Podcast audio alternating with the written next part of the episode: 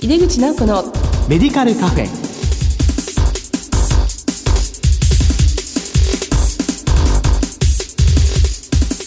こんばんは。帝京平成大学薬学部の井出口直子です。井出口直子のメディカルカフェ。この番組は医療を取り巻く人々が集い語らい情報発信をする場です。さて、今月の特集テーマは薬局薬剤師に向けた新型コロナウイルス感染症情報です。この後ゲストにご登場いただきます。どうぞお楽しみに。井出口直子のメディカルカフェ。この番組は武田手羽の提供でお送りします。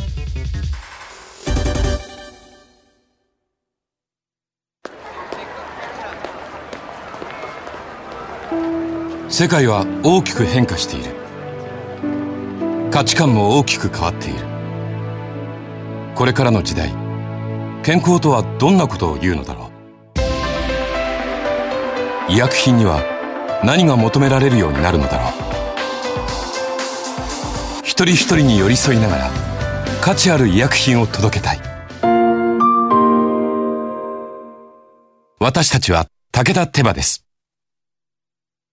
帝京平成大学薬学部の井出口直子です。薬局薬剤師に向けた新型コロナウイルス感染症情報特集の2回目です。今回は薬局薬剤師に向けた新型肺炎情報の活用法と題してお送りします。今月はお電話でご出演いただきます。ゲストは京都大学大学院医学研究科社会健康医学健康情報学特定講師の岡田博さんです。岡田さん、どうぞよろしくお願いいたします。よろしくお願いします。前回に引き続き先生、京都からのお電話出演ありがとうございます。こちらこそありがとうございます。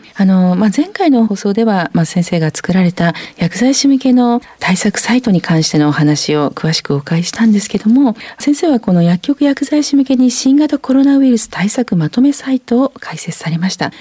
岡田先生がサイトの運営責任者となって進めているプロジェクトで実施されています。岡田先生にとっては、かつて薬局薬剤師としての勤務経験が生かされた今回の活動になっているんでしょうか。確かに、もともと私は薬局で働きながら研究をしてきたので、ちょっと薬局の薬剤師さんに今多分困ってるだろうなっていうのはなんとなく分かってました。そうですか。今は薬局の現場には出られていらっしゃらないということでしょうか。そうですね。ちょうど留学したのでカナダに2年ちょっとぐらいいた。その間結局日本を離れていたので、その後は戻ってきてからはずっともう大学です。そうですか。ご存知の方もいらっしゃるとは思うんですけど、若田先生は最初に学校の先生をされて、それから薬剤師になられて、で薬局で臨床研究をされて、それから留学という、そのようなキャリアでいらっしゃいますよね。はい、今回のこの新型コロナウイルス対策まとめサイトなんですけども、誰向けにどのような発信をしているのか、サイト設計について改めて教えていただけますか。はい、もともとは、薬局の薬剤師に信頼できる情報を届けたいと思いました。というのは3月の半ばぐらい、世界的に感染拡大が起きて、薬剤師会だとか関連団体からステートメントが出て、薬局の薬剤師は感染拡大の最前線で戦っているんだっていうようなことが出てました。それからガイドラインっていうかガイドも出て、薬局でいかに自分たちが感染せずに薬物を届けるのか、社会に安定して届けるのかっていうようなことをガイドとかに書いてあったんですね。でも日本で出てこないので、多分このまま放っておくと薬局の薬剤師が感染してしまう心配もあるし、そうなると薬の供給が滞ったり、それから薬局が閉鎖されたり、またもっと怖いのは薬局から感染者が出たりということが起きてはいけないと思いまして、それだったら少しでも信頼できる、自分たちを身を守るっていうことと、患者に正確な情報を伝えるっていう側面から何か情報を伝えられないかなと思って、ホームページを立ち上げることにしました。はい、もう実際薬剤師も感染した例もありますし、薬局の薬剤師が感染してしまうと本当に多くの患者さんにご迷惑もかかりますし、そこから新たなリスクがいっぱいありますよね。やっぱり一度そういうことを起こしてしまうと、やっぱり薬剤師全体の信頼も揺らぐと思うんです。つまり医療の専門家と思われている人たちが感染してしまう、無防備ということが起きてしまう。もっと怖いのはそこから感染してしまったっていうことが分かったりすると、も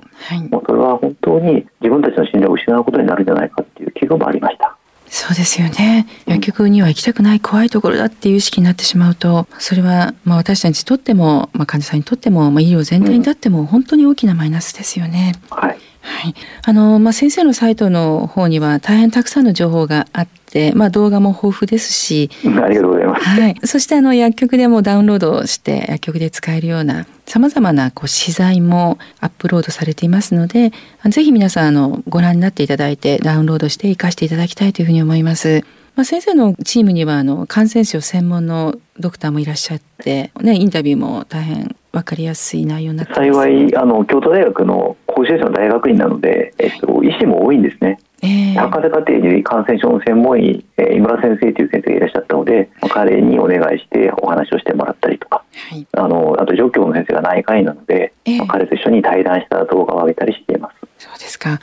ぜひご覧になっていただきたいと思います。字幕も充実しています。ありがとうございます、はい、改めて先生、この新型コロナウイルスの感染経路について教えていただけますか？コロナウイルスの特徴は、飛沫感染とそれから接触感染なんですよ。日本で今3密とかよく言われてますけど、それは飛沫感染です。で、非常に感染力が強いんじゃないかって言われてるんですけど、日本で言われてるのは、距離だとかその3密のことはよく皆さんご存知なんですけど、海外とに比べてみてあれと思うのは、接触のことにそんなに触れられてないんですよね。で、お金を使うこと、それからいろんな処方箋だとか保険証なんかをやり取りすることがリスクになってるって。で、感染防御の基本といいますかは、先生もよくご存知だと思うんですけど、ルートを断つことなんですよね。で、この疾患はさっき言ったようにならないことがとても大事な病気なので、なってしまえば、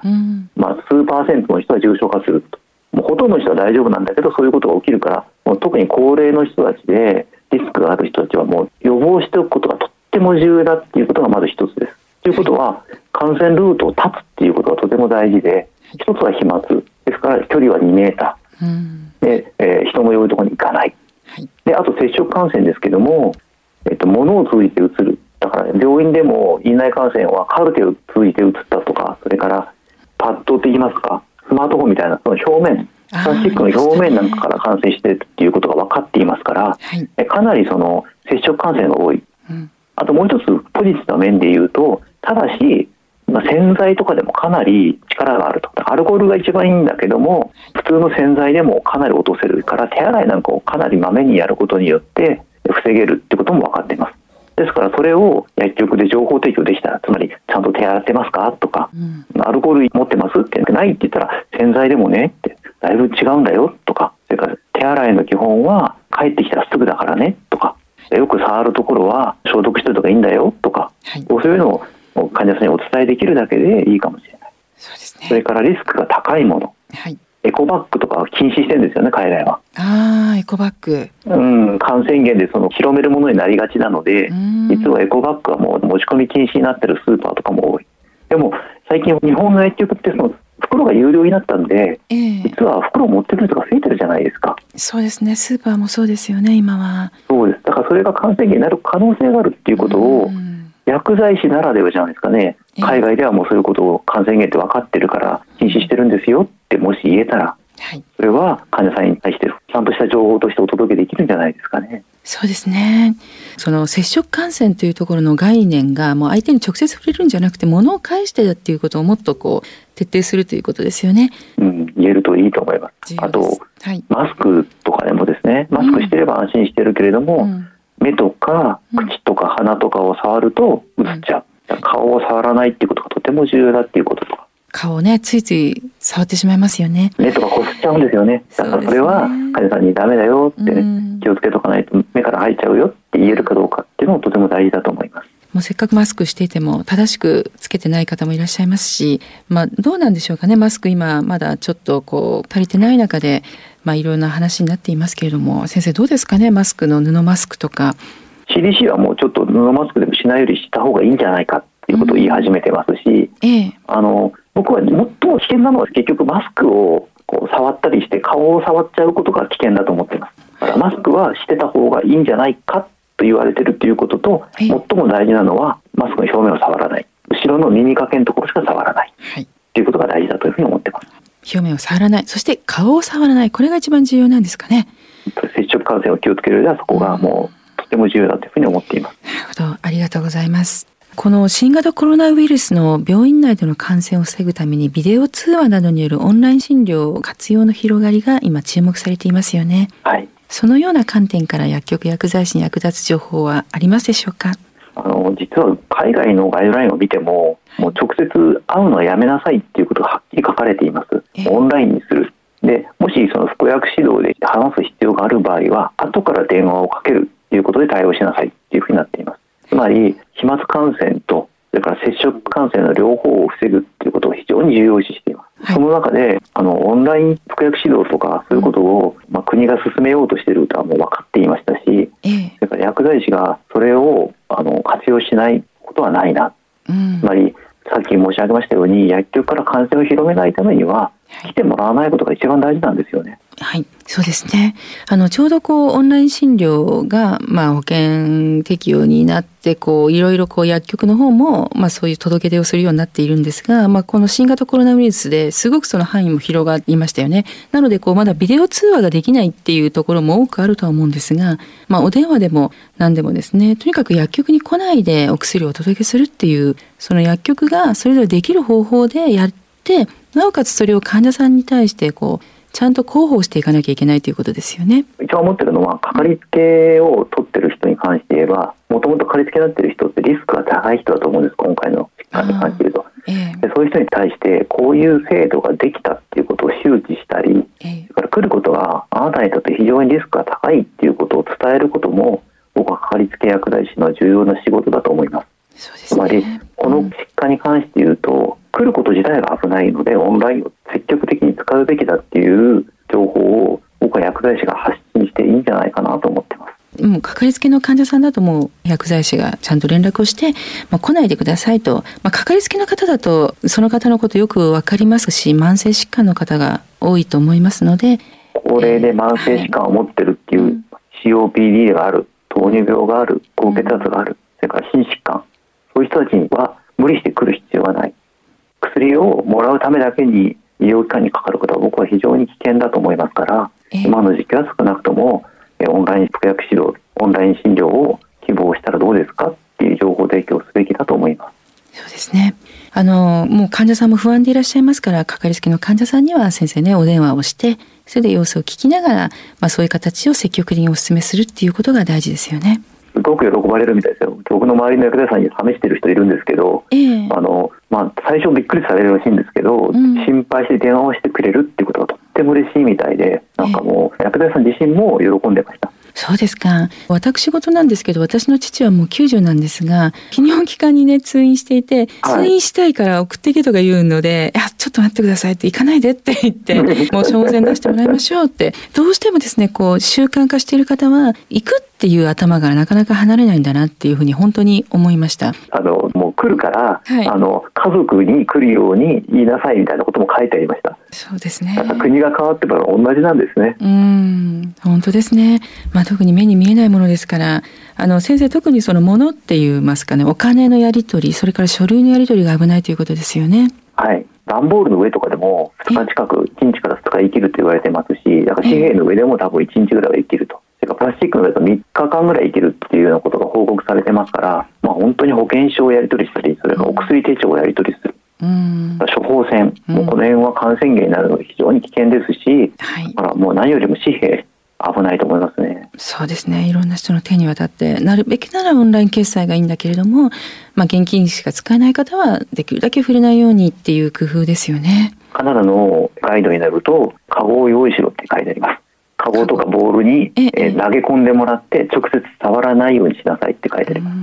す。医療者が感染源になっちゃうので、だからもう触らずに処理するような方法を使えって書いてありますね。そうですか。薬局の入り口にポスターで、非接触からの支払いしか受け付けないっていうことを明示しなさいっていうことを書いてたりもします。日本では難しいかもしれませんけど、お伝えすることはした方がいいと思います。そうですね。もうなかなかまだオンライン決済、日本では 100% とは言えないけれども、とにかくそういうつもりで薬剤師がリードして、頭を使いながらですね、いろんな工夫をしながら患者さんのなるべきリスクを下げるっていうことですね。終わりが見えないので、多分1ヶ月とかで終わるんだったらいいと思うんですけど、多分これが何ヶ月で続くと、それだけでリスクになっていくので、支払いを現金を使うということだけでだからそういう非接触型の支払いなんかを覚えたらどうですかってお伝えできたらいいんじゃないかなと思います。そうですね、これを機会にまた広がりそうですね、キャッシュレスの、ね、決済がですね、はい、他にもですね、この新型コロナウイルスの感染拡大を受けて薬局薬剤師に期待することというのはありますでしょうか。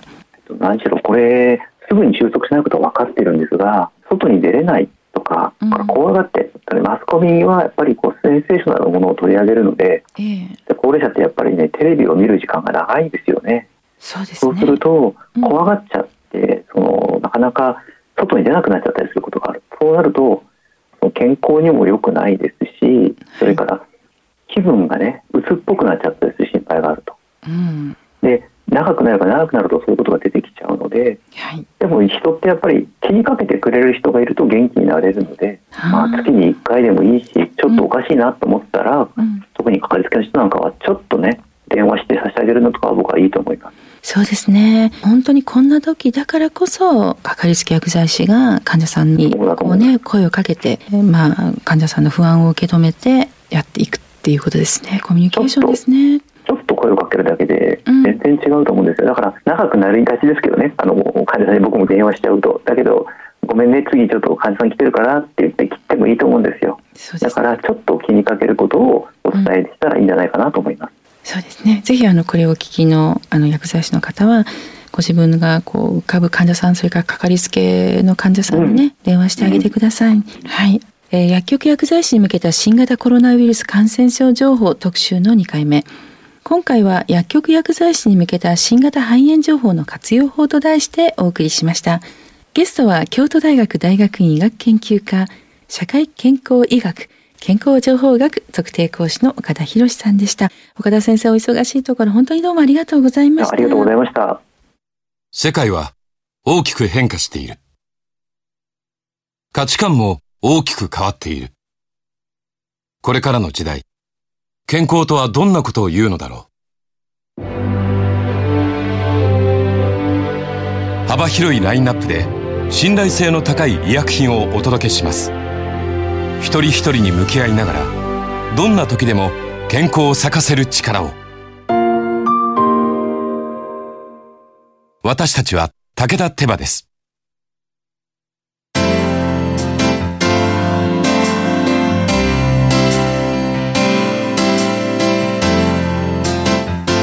いかがでしたでしょうか。2回にわたり岡田先生にお電話でご出演いただきました。岡田先生のチームは公衆衛生のプロですから、世間にいっぱいいろんな情報が流れていますけども、健康情報を吟味するプロでもあります。ぜひ先生のサイトをご覧になっていただき、日常業務の参考にしていただけたらと思います。さて、この番組は放送後でもラジコのタイムフリーやポッドキャストでお楽しみいただけます。ラジコはスマホやタブレット、 PC、 さらにはスマートスピーカーなどからラジオ番組をお聞きいただけるサービスです。リアルタイムはもちろん、放送後も1週間以内の番組はお聞きいただけます。毎月第2、第4木曜日夜11時30分から放送中の井出口直子のメディカルカフェ、次回は6月11日の放送です。それではまた。帝京平成大学の井出口直子でした。井出口直子のメディカルカフェ、この番組は武田テバの提供でお送りしました。